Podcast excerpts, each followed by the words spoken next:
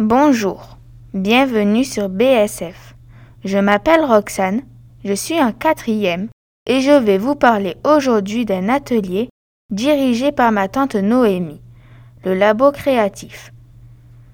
Le labo créatif a été créé il y a quelques mois, mais l'activité a été réduite à cause de la Covid-19. Malgré tout, ce lieu de création artistique pour tous se développe car des ateliers en petit comité continuent à avoir lieu et rencontrent un franc succès. Le labo créatif est ouvert aux enfants à partir de 5 ans. On y va toute l'année pour 30 séances ou bien sur réservation le samedi ou pendant les vacances scolaires, hormis celles de Noël et au mois d'août. À l'atelier, on bricole, on expérimente, on teste et on crée de différentes façons selon nos envies et notre humeur du jour. Pour libérer le potentiel créatif de ces apprentis artistes, Noémie met à leur disposition plusieurs types de matériaux.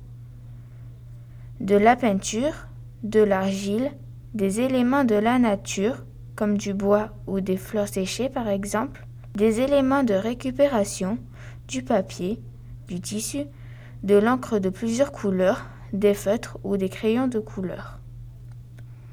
Toutes sortes de réalisations est possible.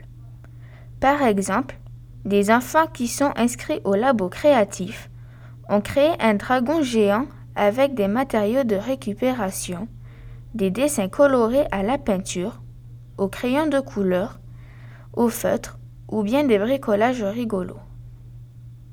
Pour que l'atelier se passe bien, Noémie a mis en place une charte de bon fonctionnement.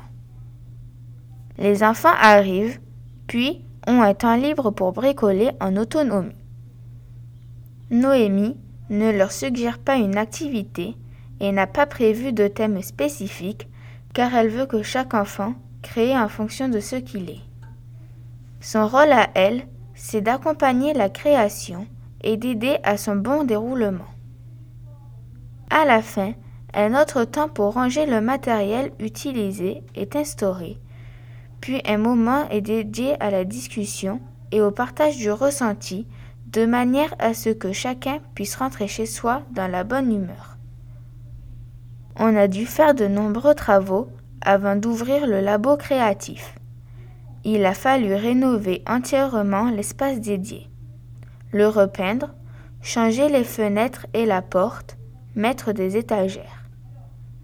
C'est mon oncle et mon grand-père qui ont fait la majeure partie des travaux. Noémie a réussi son pari en se lançant dans ce projet hors du commun. J'espère que l'histoire de son labo vous aura inspiré et qu'à votre tour, vous oserez vous lancer.